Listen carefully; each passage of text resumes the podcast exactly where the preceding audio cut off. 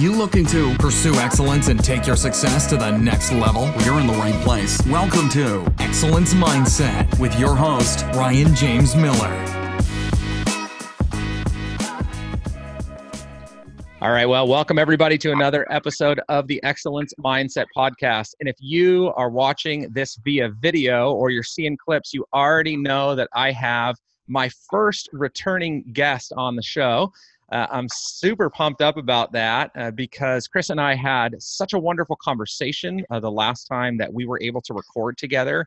But beyond that, a lot of the feedback that I got, and even from the feedback that I heard that she got, was uh, the conversation that we had was really dynamic and complementary, and it just seemed to blend really well together. And so that's exciting because Uh, it's one thing to just have an interview type of conversation. I think those get really boring really quickly.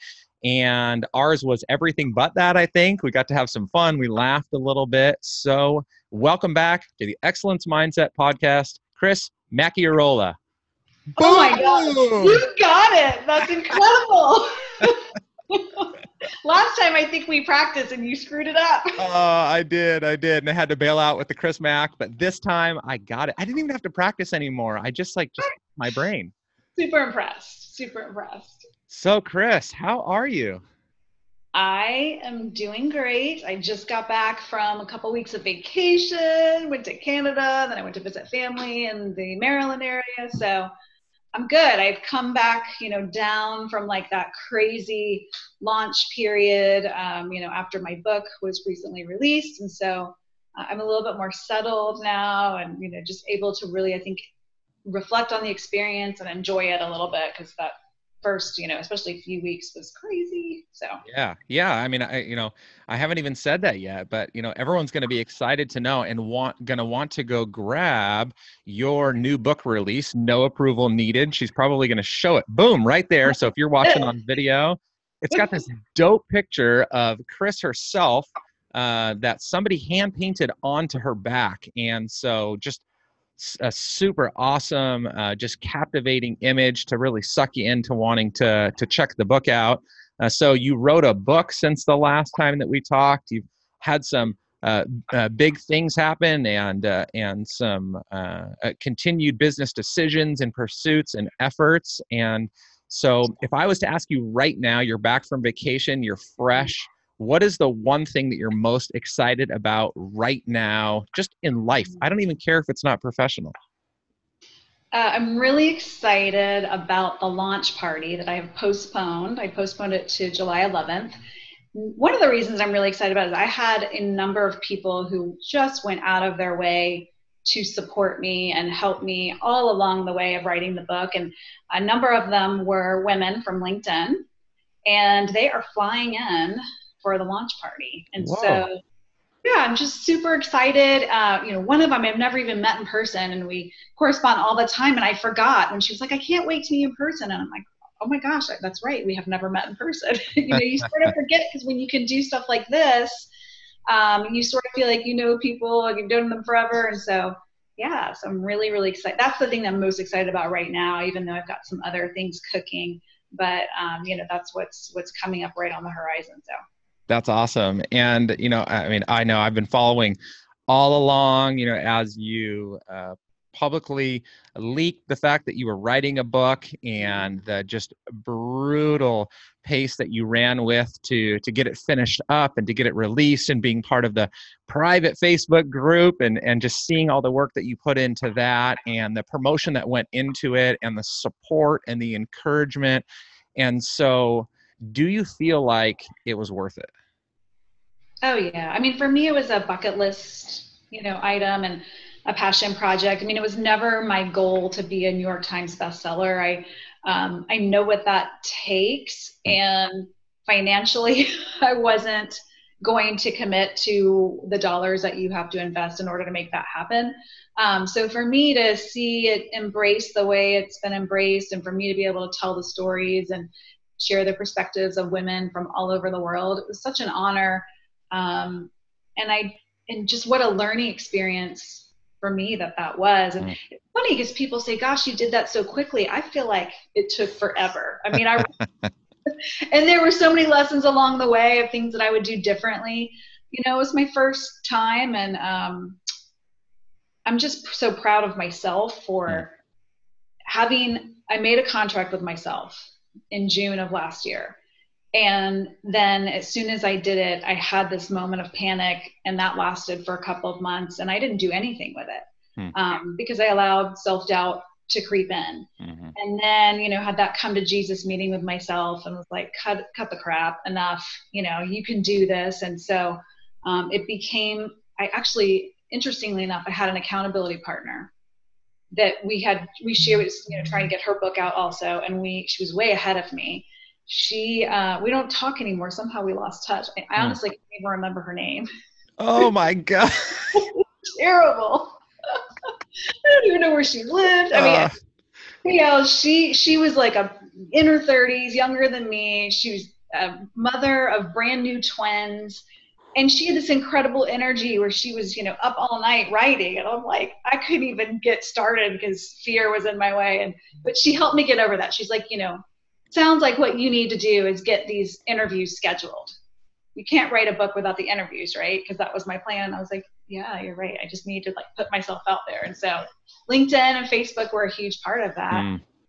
Um, but when I look, I actually have the contract on my vision board, which I can see from here, where I signed it, you know, the date and everything, and it's just amazing to see that I, you know, saw that through and it came to fruition. And so I, I'm definitely proud of the process, the journey. Yeah, that's awesome.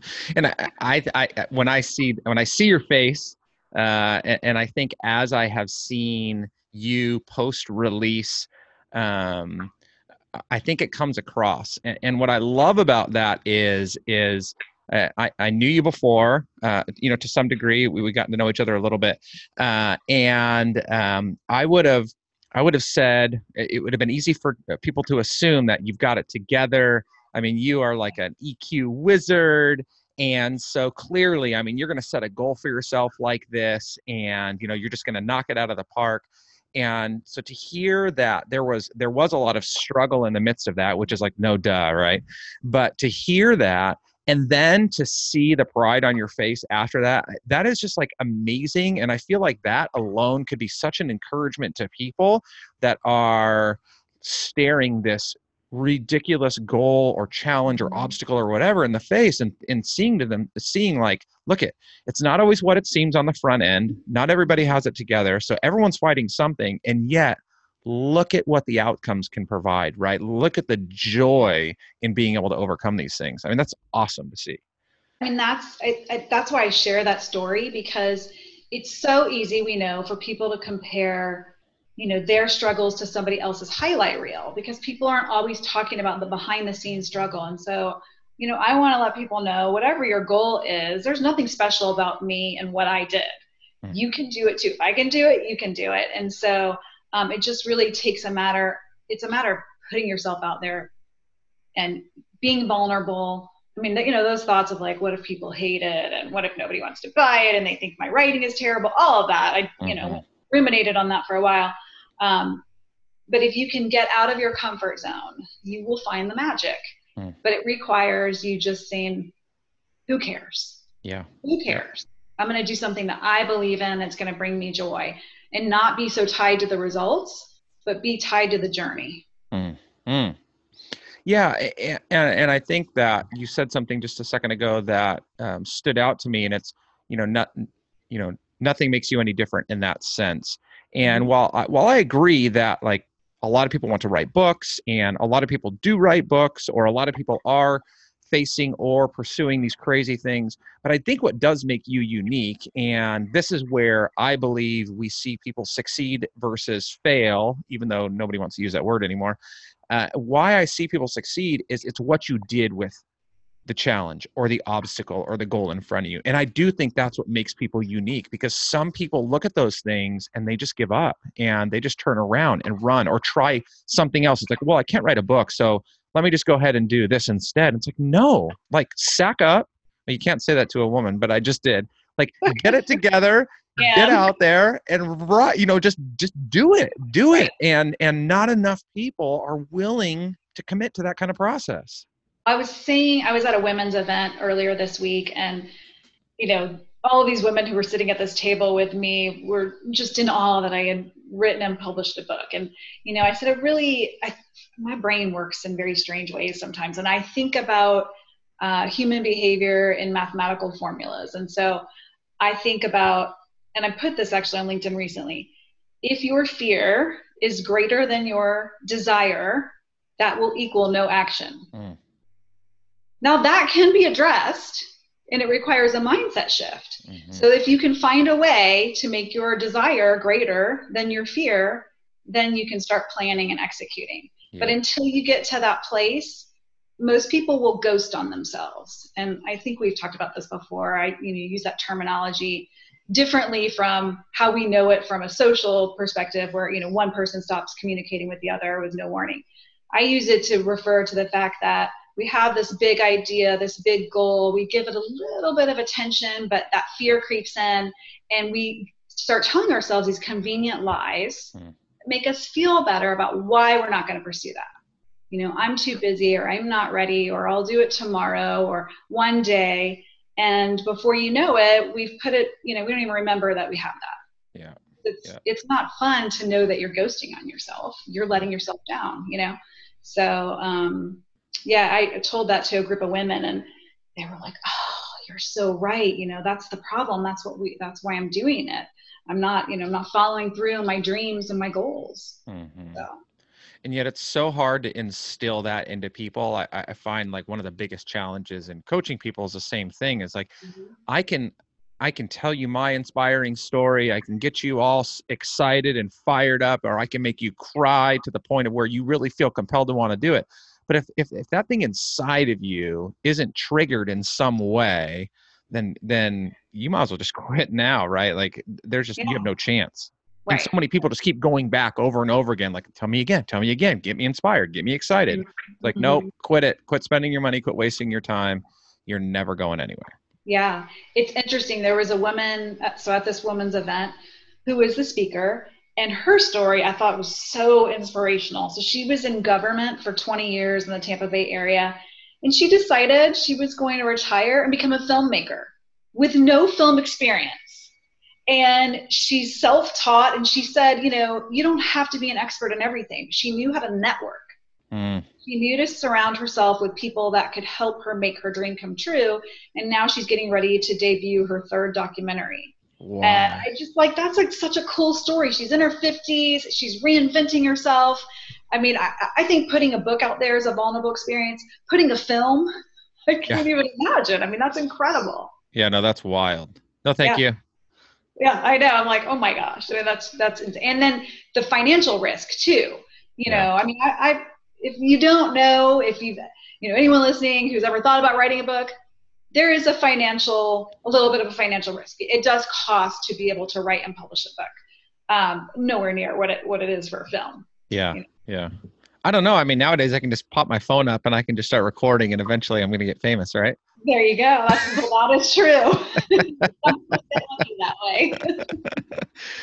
okay, so you you decide that you are going to to jump into the arena of book writer extraordinaire and so you have to pick a topic and you decide to explore the journeys that women mm-hmm. have been on up to the point of can i say middle age is that is that a fair uh... that's the middle right you're born you're born you get to the middle yeah you get to Maybe. 40 I would say the amazing age. Like okay, the, the amazing age. Life starts getting really good.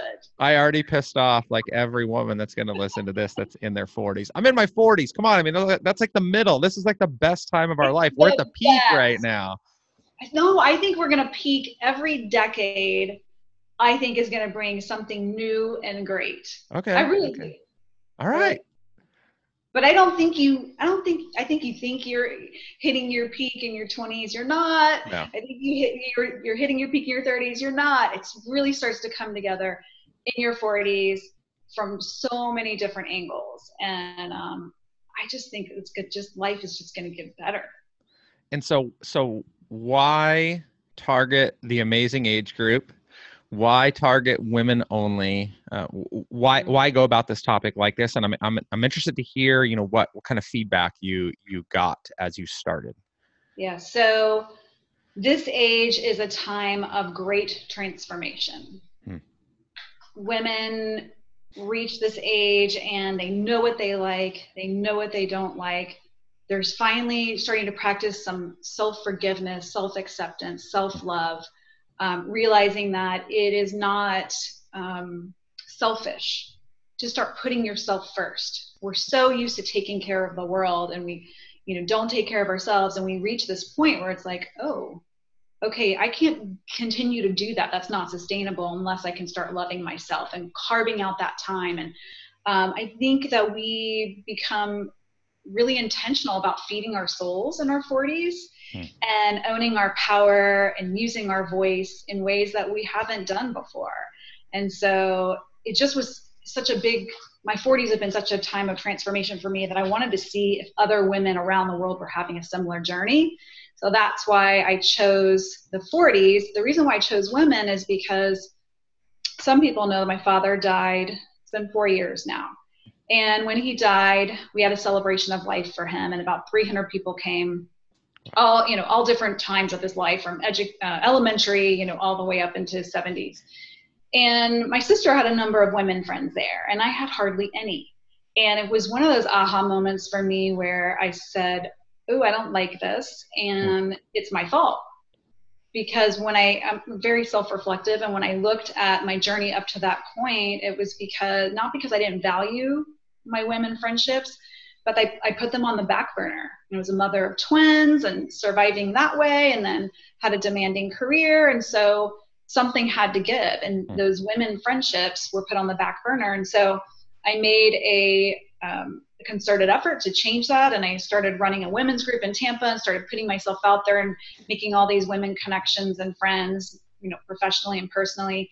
And so I started to hear some similar themes emerge as I would interact with these different groups and I thought, man, these stories are amazing and somebody needs to write them down. Mm. And so that was how I decided to start interviewing women. And then obviously I expanded it beyond my circle with LinkedIn and Facebook and, you know, opened it up to the world.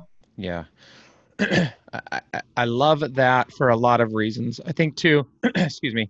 I think too, one of the, one of the big things for me, you know, uh, being a husband uh, to a woman that um, she has an amazing personality. She's very outgoing. She is everybody that has is in a relationship with her just loves everything about what she what she portrays and how she treats people and yet she struggled with so many of the same things mm-hmm.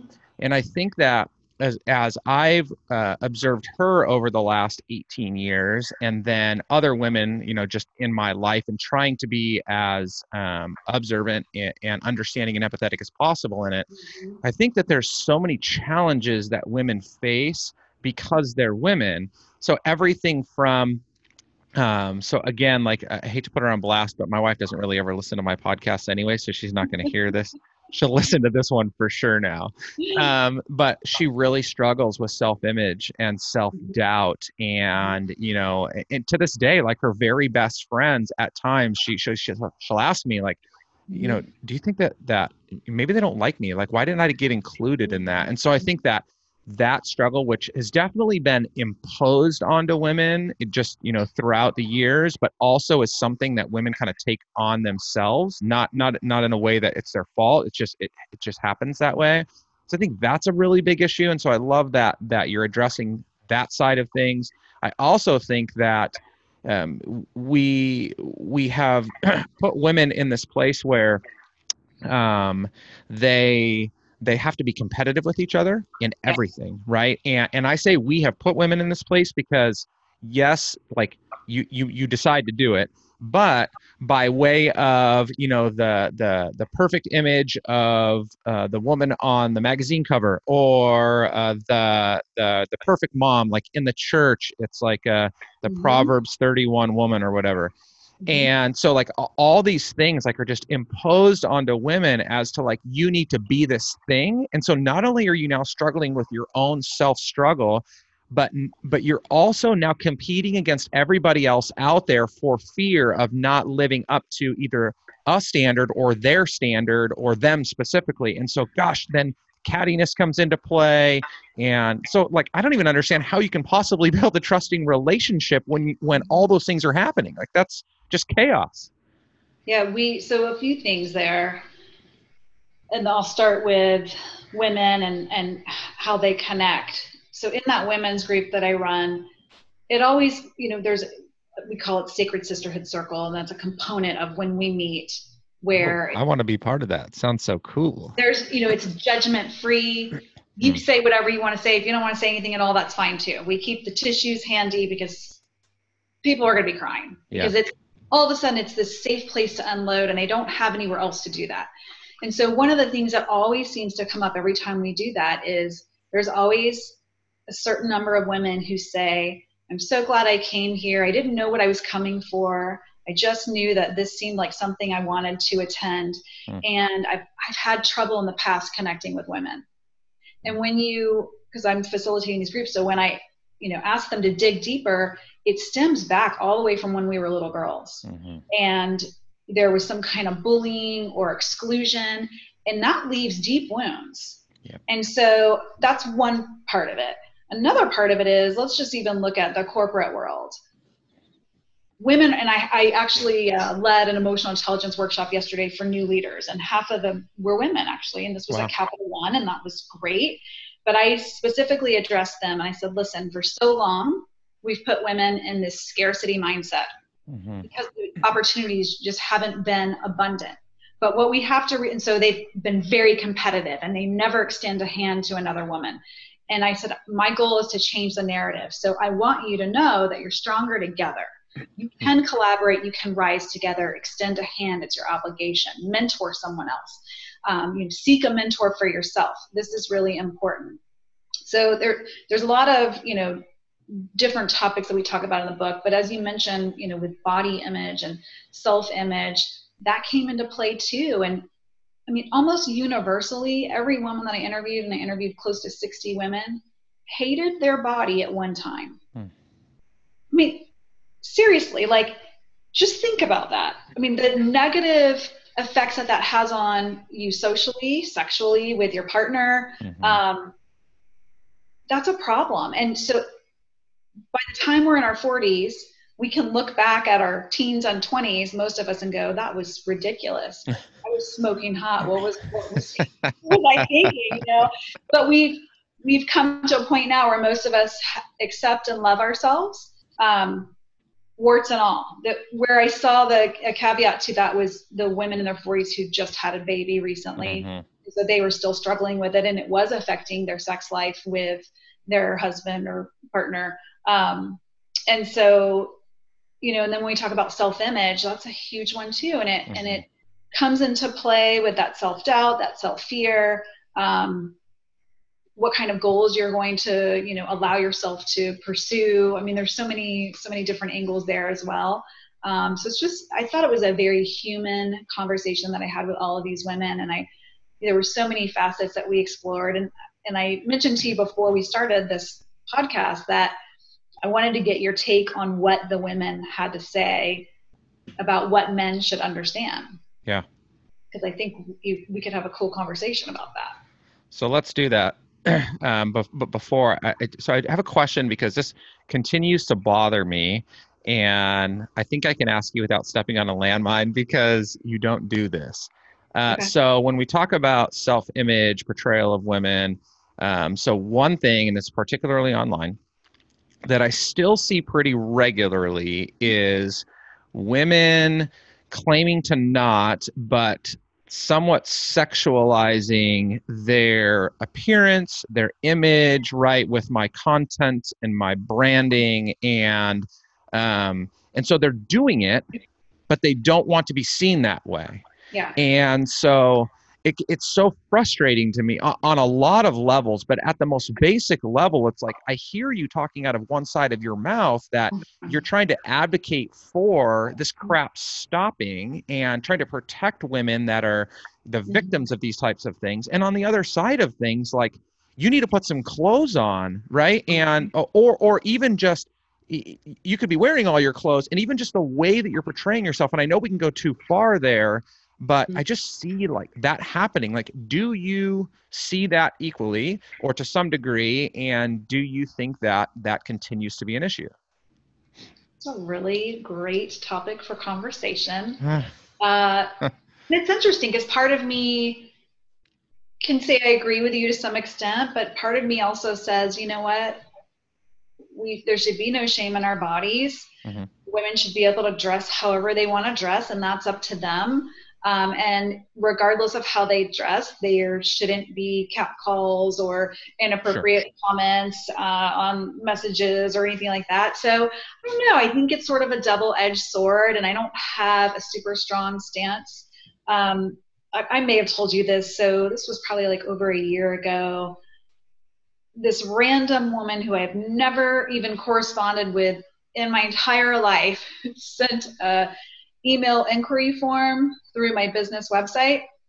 She had seen one of my videos on LinkedIn, and she proceeds to tell me that she doesn't like what I'm wearing in my videos, and um, she wants to show me how to dress. And whoa she, she sent me links to all of these videos that she had that she had done addressing how she doesn't like how women are, are dressing themselves. And I just cracked up because one of her videos she had sequins on, and I'm like, what the heck is going on here? Am I being punked? Where's Ashton?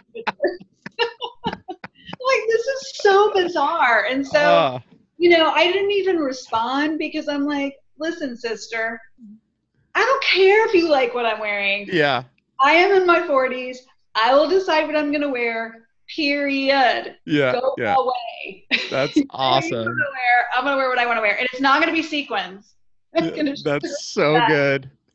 Yeah, and, and and I and I do want to make sure that I close uh, this off before we get into the other part by saying like no matter what to me there's absolutely no excuse there's no reason for there's never a case to be made in which a man should objectify a woman based upon anything perceived or otherwise. Like I, I i i don't tolerate it at all and this is coming from someone that this is a topic of a whole different conversation but for many years previous to and even in the beginnings of my marriage these were some some issues not infidelity or anything like that but but issues like this and so like i've Mhm. seen both sides of this coin and like i just i don't i don't see that there's ever a reason for it um i just i just feel like there could be some balance in in the flip side of it anyway Yeah, no, I do too. And but I also see that, hey, you know what? Sex sells. And so Yeah. It's not an even playing field and I can see why women are going to use you know what what God gave them. Yeah, so I, yeah. I just see both sides of it and um I reserve judgment or reserve my reserve the right not to make judgment, I should say. i'm going to start unbuttoning my shirt when i record my podcast I bet you you would get all of these. i don't know but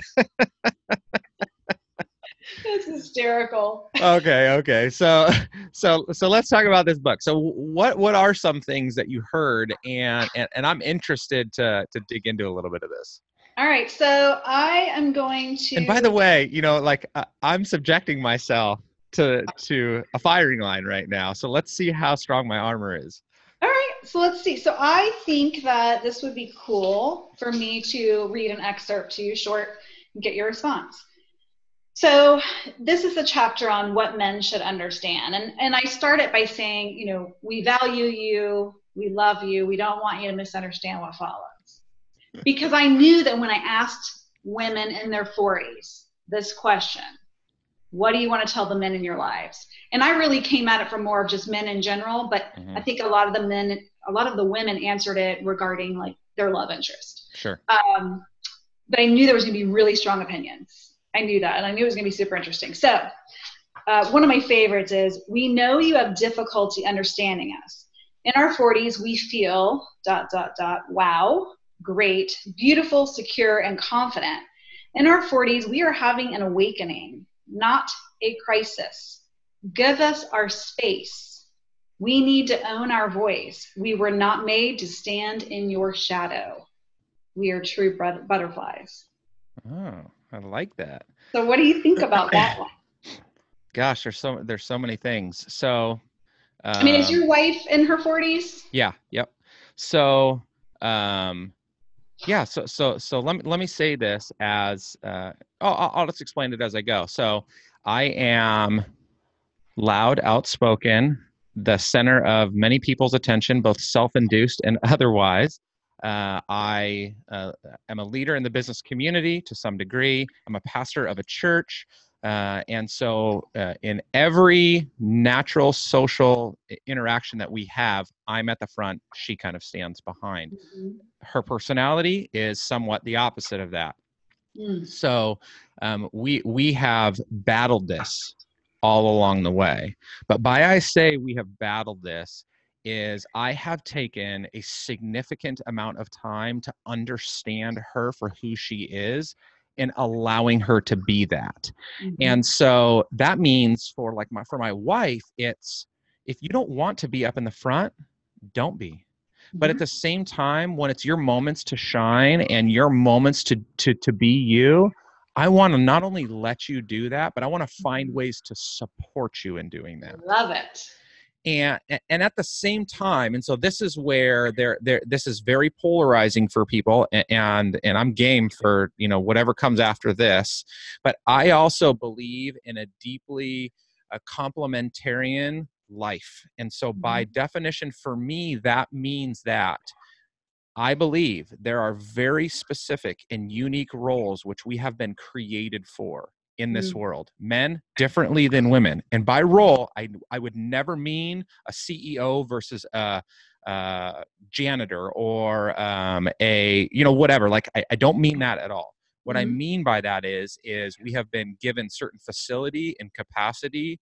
to perform certain duties that the other sex and this goes both directions are not given but then that means that we need to do an even better job and i particularly think this come this is on the men we need to do a better job then of leveling the playing field as it relates to the value by which we are assigned independent of the roles we play in society and i think that's where the biggest struggle comes into play is like I understand that in social circle, the CEO is looked at as much more important than the mm-hmm. COO. Mm-hmm. But I, I, I hate the idea that because the man is the CEO and the woman is the COO, that somehow the woman feels less valuable in that organization. And I know it's just the way that things are played, mm-hmm. but but I, I hate that society is that way. I wish things would change. They can't necessarily. I know we're making a lot of progress, which has been great, but I just I think that we need to do a better job of seeing people for who they are, which is people, I would say, created in the image of God. So, can you give me an example of, of what it is that you think, you know, men should be doing versus women, where you say, you know, just naturally we're designed this way? I'm just curious as to how your brain works and what the story is there. Yeah. So, so, uh, uh so uh, I would say a man, it has been created as that strength to lead, to defend, and to protect. So mm-hmm. e- even as much so, like, and again, this is my own personal conviction, and I'm going to take a ton of shit for this when I say this. And frankly, I don't care. I don't believe women should be on the front line of battle in the military, mm-hmm. not because they're not capable, because but because I don't believe that that's what they what they have been created to do. They are not mm-hmm. less superior as the result of that. It's mm-hmm. just because we have been created. Like our, our genetics play into a lot of those things. Mm-hmm. And so I believe that that is critical and crucial. On the flip side, I believe that women have been created with a nurture and a care that cannot be replaced by mm-hmm. anything else or anybody else in society, which means that in the home, when when we're talking about roles that need to be played a man as best as they're going to try will never be able to play the role of caring for nurturing teaching and growing that child like a man can. I mean uh, like a woman can. Really?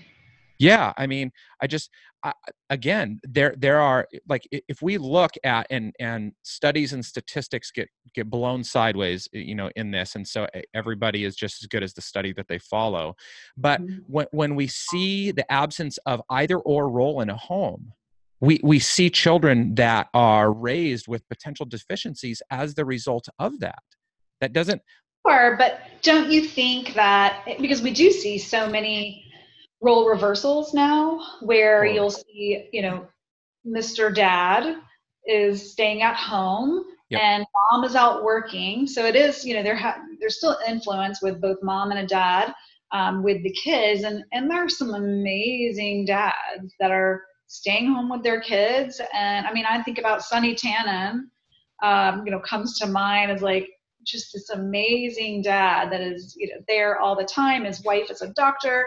Um, you know she's there after work but he's the one that's you know at home with om and doing incredible things as a dad.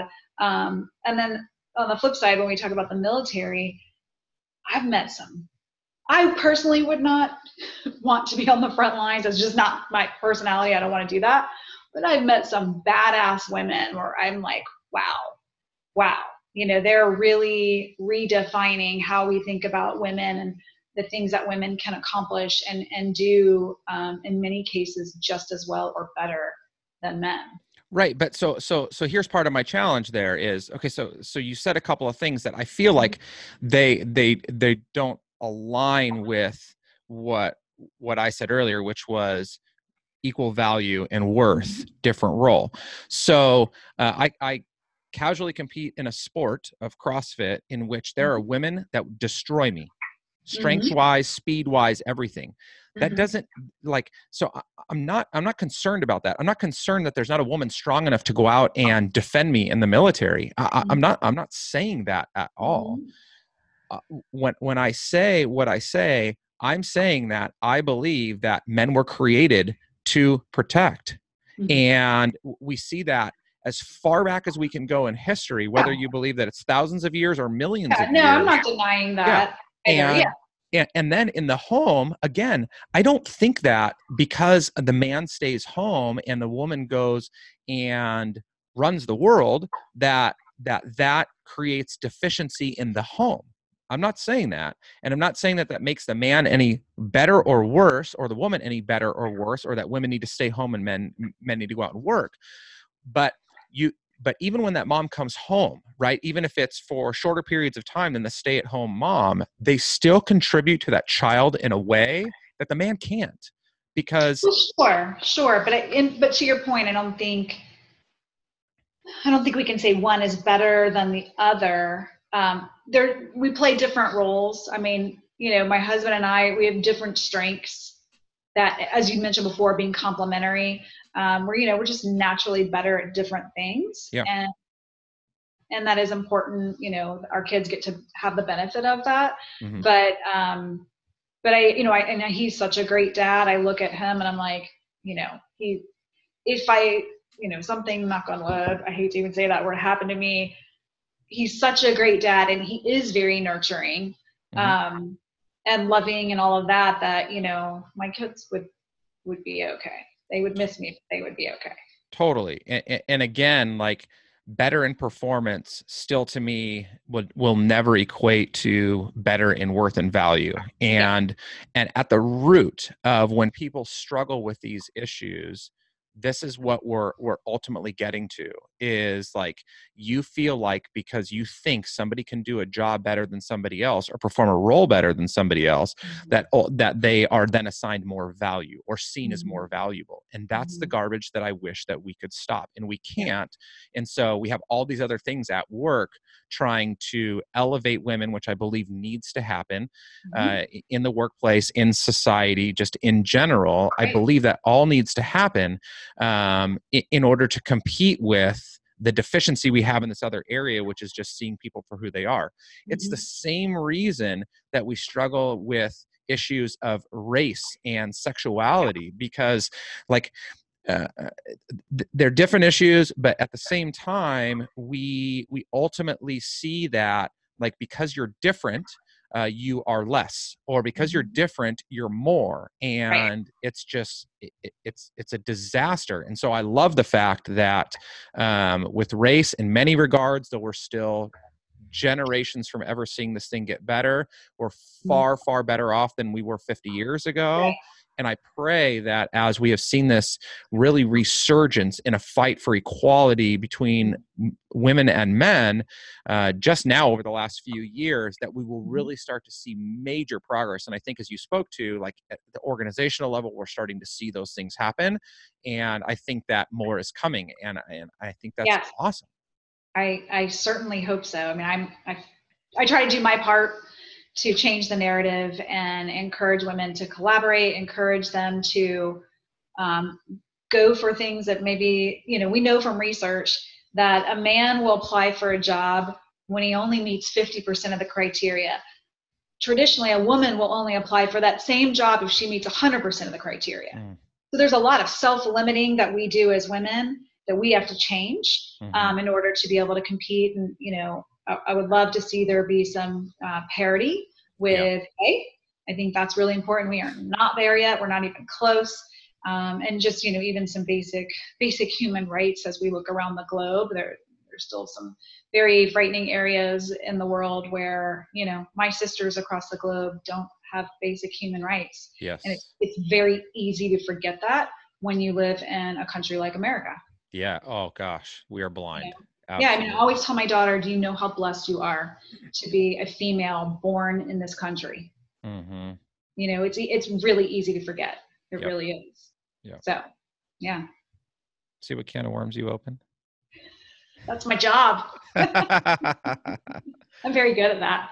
uh, I, I love it. I mean, again, like this is the stuff as as you know you regularly are talking to people about EQ and you know mm-hmm. I, I, speak about mindset like these mm-hmm. are the things like even here between you and I th- there is obviously uh, some difference of opinion and yeah. and that's fine like I, I, I feel like one of the greatest travesties today mm-hmm. is that mm-hmm. we cannot disagree on on things right it, big things, small things, uh, unless it's really life or death, that we cannot disagree on things and mm-hmm. continue to further build relationships to to and to seek to understand each other. Like I I would want to have dialogue like this on this specific topic forever and ever like you know I, I don't want to disregard somebody else's opinion and mm-hmm. feeling and true their true validity in, in, in what they think like we mm-hmm. should want to do that and we just don't we suck at that back to emotional intelligence right so what we're seeing is people have these really strongly held polarizing opinions and they're not having dialogue to to seek to understand they're trying to have dialogue to only express their opinion and to mm-hmm. sell someone else on why their opinion is the best one we're not listening to each other and so that is that really is a travesty and that has to change but it, it's part of using the emotional intelligence skill of empathy and that unfortunately gets switched off when we don't agree with someone and mm-hmm. so requires mindfulness and self-awareness to be able to be like okay red flag i'm the one who's got to change this behavior right now so that we can have an intelligent robust discussion even if we don't agree and that's yeah. okay yeah. yeah yeah, and and you know when you said seek to understand, right? Like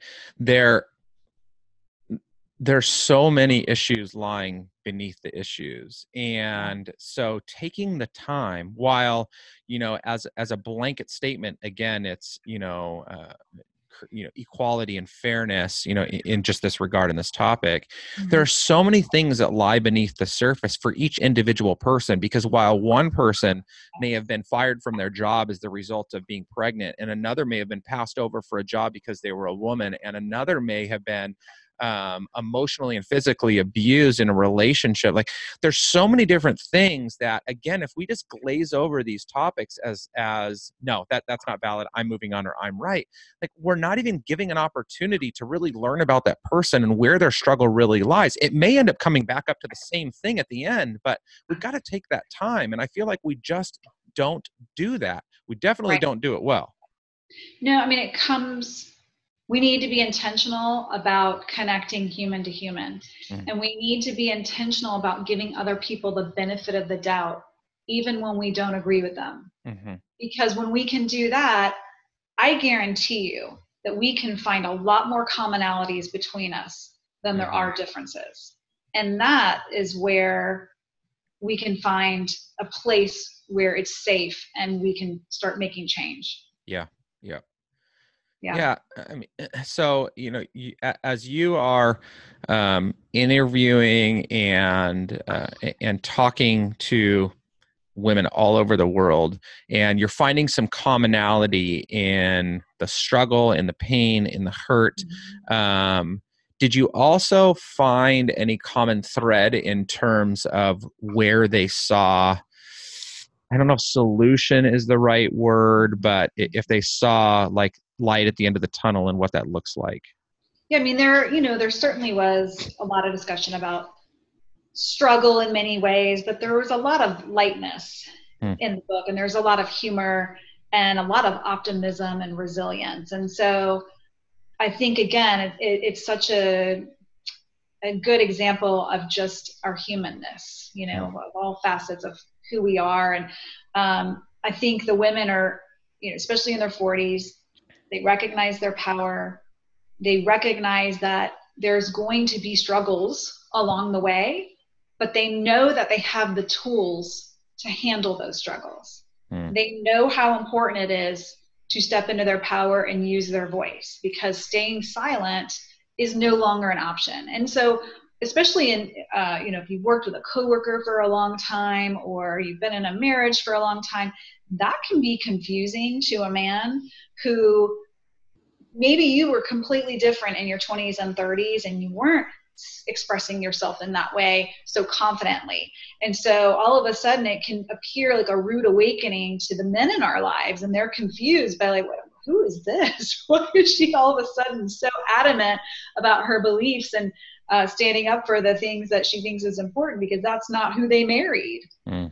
And, um, you know, so there's some interesting conversations around that. But I think that, you know, by and large, women in their 40s and beyond are very optimistic about their futures and about, you know, whether it's manifesting, um, you know, money in their lives or manifesting those things that feed their soul. They know how to do that. And, um, and they're much more forgiving and more loving with themselves, which I think helps them to be better in serving others. Mm-hmm, mm-hmm. So, uh, one of my other kind of concerns here, sometime, well, I have a few, and I don't. We don't have time for them all. One of my other concerns here is is that um, in in this effort for um, uh, equality and uh, and everything that comes with it, which again, like I hope I've made the case for the fact that like I really believe in it. Um, but in this effort, I do see a polarization. Yeah. And that polarization uh, is like, again, I'm just going to be very black and just, you know, just very black and white here. And it's not this, but it's like, we need to we need to align with the women we need to side with the women we need to get behind the women we need to fight and we don't need the men to do it and on one hand i completely understand why it is the way that it is but my fear is and and then which is then the desire my fear is is we're creating then a, a swing not to where one day the men are going to be you know treated like the women are now or or even worse were you know 20 30 40 50 years ago. But like this this swing and and then we're not going to create cooperation and collaboration as human beings in society and we will truly be defined by our gender uh, which is its own host of problems. So do, do you do you see that first of all how do you feel when i say that? And do you, do you hear those with- things? completely agree with every word you said. And I think that was something that was strongly echoed by the women that I interviewed was they recognize that the struggle is real, right? But no one's making excuses. Some of it is self-induced. We we do it to ourselves as women.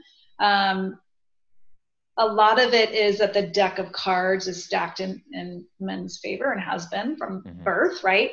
Um, but we recognize that in order for things to change and for men to listen, we have to include you in the conversation. Hmm. And it doesn't require yelling. You can be powerful by being firm and confident in just using your regular voice. It doesn't require shouting, it doesn't require anger. We again, this gets back to let's have a conversation. Mhm. Let's bring some awareness. You know, I, I write a lot about women on LinkedIn and every time I'll have, you know, really reasonable men that I respect will say, Gosh, I didn't know that was still an issue. Mm. But it's because I'm doing it in a way that involves and invites discussion. Yep. And that's how we change things. You know, um, I was asked recently to be an ambassador for We for She, which is a new nonprofit that was created to highlight the fact that uh, globally women entrepreneurs are only getting about 2% of the funding. Hmm. and you know how can we come together both men and women to change that? So there are a number of men who are also ambassadors for that.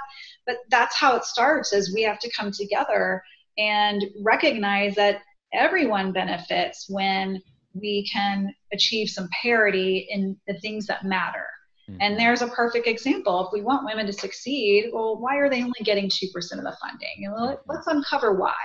Um, you know, and what can we do to, to fix that? So, Yeah, no, I like that. And you know, to to the men that the man that may have said that, uh, and I, I I would just you know exhort anybody, any guy listening to this is, I I feel that we're we're beyond um, a place where we can use is ignorance as an excuse. I know that um, that's that's a fair response, and, and I know that they're not doing that with ill intent. yeah. I just feel like that there there's enough information out there. I mean, just open your eyes, right, to to a lot of it. But I feel like it's time that again, we don't just we don't just seek to understand and learn and grow in areas that we personally feel attached to and passionate about, but we should really seek to understand a lot of just the social struggle and issue of today. And this is one that is so big Yeah. and so I feel like that there is such a huge opportunity for many men in this world to do a better job to demonstrate that, um, you know, that uh, who we are as men and women doesn't define us, you know, in the way of worth and value in the workplace, in the home, in the world. And and I think that until we see more men that are willing to to take that risk and to become advocates in the right way right? Because i think that again it could get out of control. But like if the more men that are willing to do that until we get there i feel like like it, it's just going to be this continuous fight and Yeah. so i'm really hoping that in in our generation we really do see uh, more Yeah. men rise to this occasion I think part of it is, and I'm interested on your in your opinion on this. I think there's a power struggle at play in some instances, and I think some men feel threatened um, by the fact that you know women are, are starting to rise, and they worry about you know what what will be taken away from them. Sure. Instead of let's operate from an abundance mindset. Mhm. just because we allow women to rise and to achieve and eliminate those glass ceilings doesn't mean that anything has to be taken away from you right? It's back Yeah. to that value and how we derive and think of the value that we bring um, but i it, i think it's an interesting conversation what's your opinion on that Yeah, so I, I, absolutely agree. I think that for for many people, it's like, well, if we're going to redistribute, then I'm going to lose something. So that's natural. Um, I, again, I don't necessarily think that that's the right mindset to have, but it's natural. Um, along that same line, and and I've seen this happen. I think this is a small fraction of the population, but I think I have seen this happen where there are some organizations that are trying really hard to do Mhm. this to look good and so in doing so that they are elevating women to to uh, higher roles in the organization um, because they're women. And so that i have a problem with because while in the beginning at, at least we're getting people into that place which which i Mhm. which that i want to see but before long then it's you got there because of who you are not what what you accomplish Mhm. and so we we have totally swung in the wrong direction because for now in many cases in organizations specifically men are assigned roles of leadership because they're men and that's wrong and Mhm. so by by doing that to equal the playing field we could swing back in the wrong direction again i think that's a fraction but i think that there are some people that make that argument and there are there is validity to it particularly for the organizations that are doing this for a marketing you know ploy like So I, I think that potentially could happen. I mean, yes, that could happen. But I think that by focusing on that, I think it takes us backwards. Because then you know you can there's always one bad apple in every Sure. scenario right? If we focus on that as being uh, representative of what's happening then i think we we lose focus and and and it it causes us to um, you know to to move backwards instead of gaining momentum forwards. Because i don't think that that is something that's prevalent. Um, what i do see happening is that there aren't as many opportunities for women for so many reasons. I Mhm. just did a women's leadership event where Lee Hecht Harrison um, inter- or surveyed all of these executives in HR and asked them about their initiatives to elevate women to leadership roles. And 82% of the respondents from these organizations said they believed it was important to do so, but only 28% were satisfied with the results they were achieving Mm. to do that. And Yep. so I just want to want us to, you know, let's keep our eye on, on where things really are so that we can move it forward because it's the same argument as the people have made with, you know, African Americans and initiatives to do that or veterans or any other, you know, special population. And so let's keep it in proper perspective. Um, and while things are moving forward, it's at a snail's pace. yeah really. So you can you'll see you'll see you know bottom line managers plenty of roles for women. But as we move past that first line that's where they start to dwindle. And uh, recently i was at a pharmaceutical conference and this was a client of mine and I, I i walk in and there's a huge banner of the executive team it's all men and one woman and i know the woman she just got promoted to that role she just shattered that glass ceiling so I was talking to her at this conference and I said, Congratulations, this is a huge achievement. And I said, I see the banner over here. What do you notice? And she goes, Well, I'm the only woman. And I said, Okay, so what I want you to realize is that this moment is bigger than you. All of the women who are coming up behind you are looking at you. Mhm. And it is incumbent upon you to extend a hand, Mhm. not to just be satisfied that you got there. Right right. To help other women mentor them because the challenges are different the landscape's different. We network differently as women. Mhm. we need to learn to be better networkers you know? So instead of saying i don't want to go golfing because i don't play golf well go sit in the darn cart. I mean you know go take some golf lessons. Put yourself out there you know? Yeah. um, don't stay don't stay at your desk at lunch. Go join go Mhm. join the group. Um, learn how to strategically network with people. Yep. you know don't just network laterally but you've got to be thinking about people above you and, and who's going to help champion you to get you where you need to go.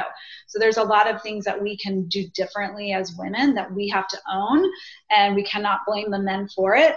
Um, but there are things that men can do differently to help support us. And so i just want to you know call attention to that yeah which, which which is exactly why like you know when i when i started the point by saying like there there is a lot more to do and i think that when i say that there is this potential fear of this one thing happening Mhm. by that i even mean like i would never want to be um the the the token person that was put into a role because you know whatever because of that.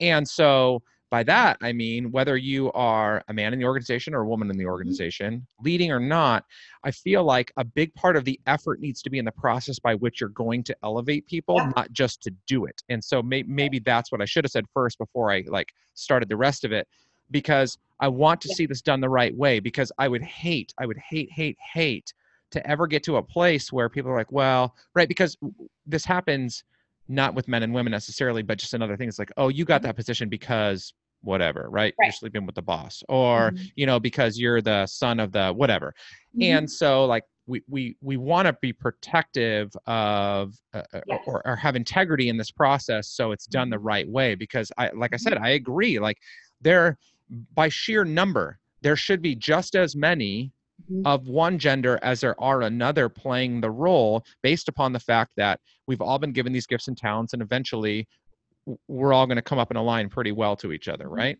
Yeah. so i just I, I think that there there does there needs to be so much more effort put into this i also like what you said there too about you know the the women that are being elevated through this Mhm. that that they can't take time to celebrate the fact that woo I got here. It's like okay, now how do I bring people with me? I heard uh, Dwayne Johnson, the Rocky, said the other day like, you know, the only thing better than like being yourself is bringing people up with you. Wow. And you know, I love that idea because it's Mhm. just so important.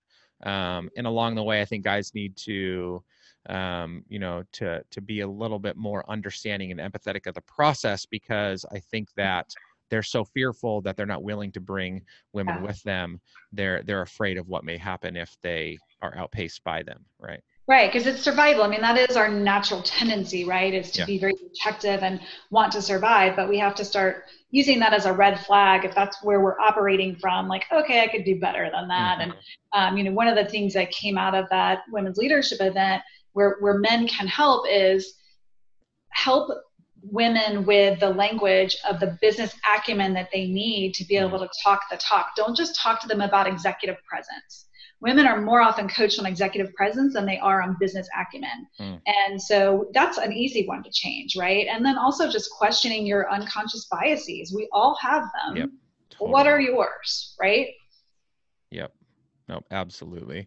And, and I think that, you know, again, like, you know, when I, when I was talking to, you know, saying about the guys being, you know, ignorant to some of this, I, you know, I think that it's important. I know we went through this exercise in the church a while back. Mhm. Um, and I think it's important in business too, that men should be recognizing like who their influencers are and who their, uh, and who they, uh, uh, read and so things like that. I think that's super Mhm. important.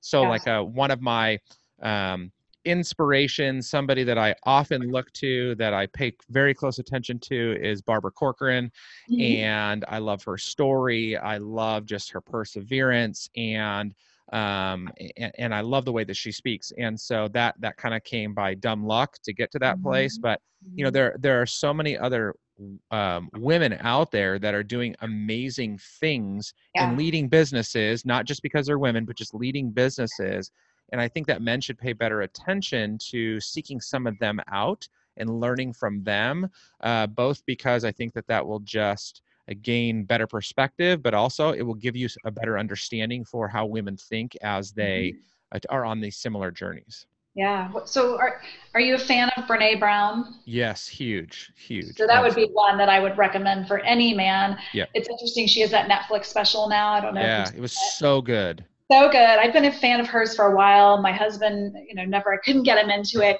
He watched that Netflix special with me and he was like, Wow, yeah she is so good and what she has to say is so applicable to life and to your career. yeah Um, but the book Daring Greatly that she has, I think, is excellent because it does segment out how vulnerability comes to play for women and how it Mhm. is different for men. And I think that's a great book and a great chapter for men to read. And um, I think there's power in that. Hmm The other Yeah. thing I was, oh, go ahead. no go ahead go ahead No, I was going to say, you know, going back to the very beginning of our podcast, when you asked me, you know, about when I was in, chose to just interview women and what people thought about that, I, through that process of letting people know what I was doing over the last year, I had a number of men say, Will you ever interview men for just a book? And if I write another book, I will do that. Hmm. And the reason why is because in these conversations with these men who've been like, I think this would be really powerful, is that the, especially some of the men who read and reviewed my book have said the conversations that we had and the topics that we had are not often conversations that men feel safe having with other men. hmm Typically, we'll talk about politics, sports, business, and stick to those three. Yeah. And it's, it gets back to that vulnerability and culture of shame, right? That you got to Yep. be a man, you got to be tough, all that. And so it could be really healing if I could get men to open up to me Yeah. to for men to be able to read what other men have said on all of these topics, these some you know similar topics I talked about with the women. Yep. No, I I I, I cannot agree more there. I, I think that um, you know that it it will help society as a whole. I definitely think that you know it will it will help men greatly, but I think that you know it's just it's important again that we go back to this idea of like w- we need to do a better job of understanding. We need to do a better job of listening, and we just it, it, it's it's gone right and we're fighting so hard to try and take it back mm-hmm. um, and and i just wish that more people would be passionate about that because so many of the problems that we face in society today it's i'm fascinated by the arguments that i hear and yet i know both people that are arguing and i know that they really end up they want the same conclusion right like right. you often hear um, you know the, the fight across the aisle politically and and yet at the end of the day they they kind of both want the same thing right? Like they both want to help the country and help society and and they don't want to harm people. Um there, there's some objection there and that's fine but overall like that's what people want and yet like it's so polarized up at the top that we never get to understand that at the bottom we're, we're trying to accomplish the same thing. Right. We lose sight of the common goal. Yep. Absolutely. Yeah, yeah it's got to change. All right. So we are coming up on the end of our time together today. Only today, though. We're, we're, we're just going to keep doing this. And if you ever write that book, I want to. I'm interviewing you. I definitely want to. I don't. I am not even giving you a choice. I mean, I was I was raised by a single mom for the mo- you know for most part of my life, and you know had a pretty rough relationship with my dad, and mm-hmm. had a, a, quite a few significant experiences that helped kind of shape me um, yeah. you know, to be the person that I am today. And I'm far from really having this whole thing figured out. But mm-hmm. I, I love being able to have these types of conversations because, again, it's just it's so necessary and uh, and it's going to produce better lives for every single one of us right men women children black white it doesn't really matter and and and i really i love that you've done this i love to see um, all of the accolade uh, you, you, went Amazon bestseller in how many categories? Uh, number one new release. Number and one new release. I think it was like close to 15 categories in that first month. Um, as far as bestseller rank goes, the best I got to was number two. Oh, no big deal. Just number two. I know, then I went on vacation and like, you know, got away from promoting, and so it's dropped out of that number two spot. But so I got to get back at it. I know that I, I know that it can get to number one with some concerted effort of letting people know that it's out there and, and all of the amazing stories and the perspectives of these women who are incredible. Um, and some of them will make you cry, and some of them will make mm. you laugh and pee in your pants because they're just hysterical. So, yeah. Okay, so I'm going to do something fun here. I just thought of this just as you said it. So, this podcast is going to go live a couple of weeks after we record uh, so I'm going to make sure to include all of uh, Chris's contact information uh, in the show notes, as I always do. I'm sure there'll be a, links to a couple of other things that we talked about. But in addition to that, for the first five people that click the link to buy the book on Amazon. I'm going to make you buy a hard copy, not a digital copy, just because then you're holding it in your hand and you're actually reading it. So the first five people that do that, email me and let me know. I will send you back your money to credit you for you buying the book because I think that that will just help to continue to get this message out. Chris is a friend and I so appreciate and respect and care about her. But beyond that, it's just the message itself needs to be shared with so many more people. And so let's see if um, if that is just the the spark to get it going. I expect that more people than that are gonna are gonna respond, and I'm gonna have to just say no to you, uh, six six person and on. But uh, but yeah, let's see if we can just continue to support that message and continue to seek to understand women, men to do a better job of of that. I just I think that uh, we have a huge opportunity ahead of us. So yeah, thank you, let's Chris. Get, let's get back to human to human. And as always, it's such a joy catching up with you and having this kind of dialogue. I, I treasure it. So no, thank you, Ryan. It's awesome. Thanks for putting thanks for putting me in the line of fire. I'm sure uh, I'm sure I didn't make a couple of friends, but that's okay. We can't make everybody happy all the time. That's right. That's right. It would be boring if, if we were always trying to make friends, right? Absolutely. So, as I said, if you want to reach out to Chris, do so. All of her contact information will be in the show notes. Uh, as always, if you have any feedback for me, I'm sure I'm going to be getting some this time around. So, go ahead, have at it. Be kind, be gracious, but uh, be willing to ask or share anything that you want, and I will do my best to do likewise. So, with that, thank you guys so much for sharing in another episode of the Excellence Mindset Podcast. Chris, thank you so much. I just love and appreciate you so much. Thanks so much for listening to this episode of Excellence Mindset with Ryan James Miller. If you enjoyed today's episode, please leave a review and subscribe. And for more great content and to stay up to date, visit ryanjamesmiller.com. We'll catch you next time.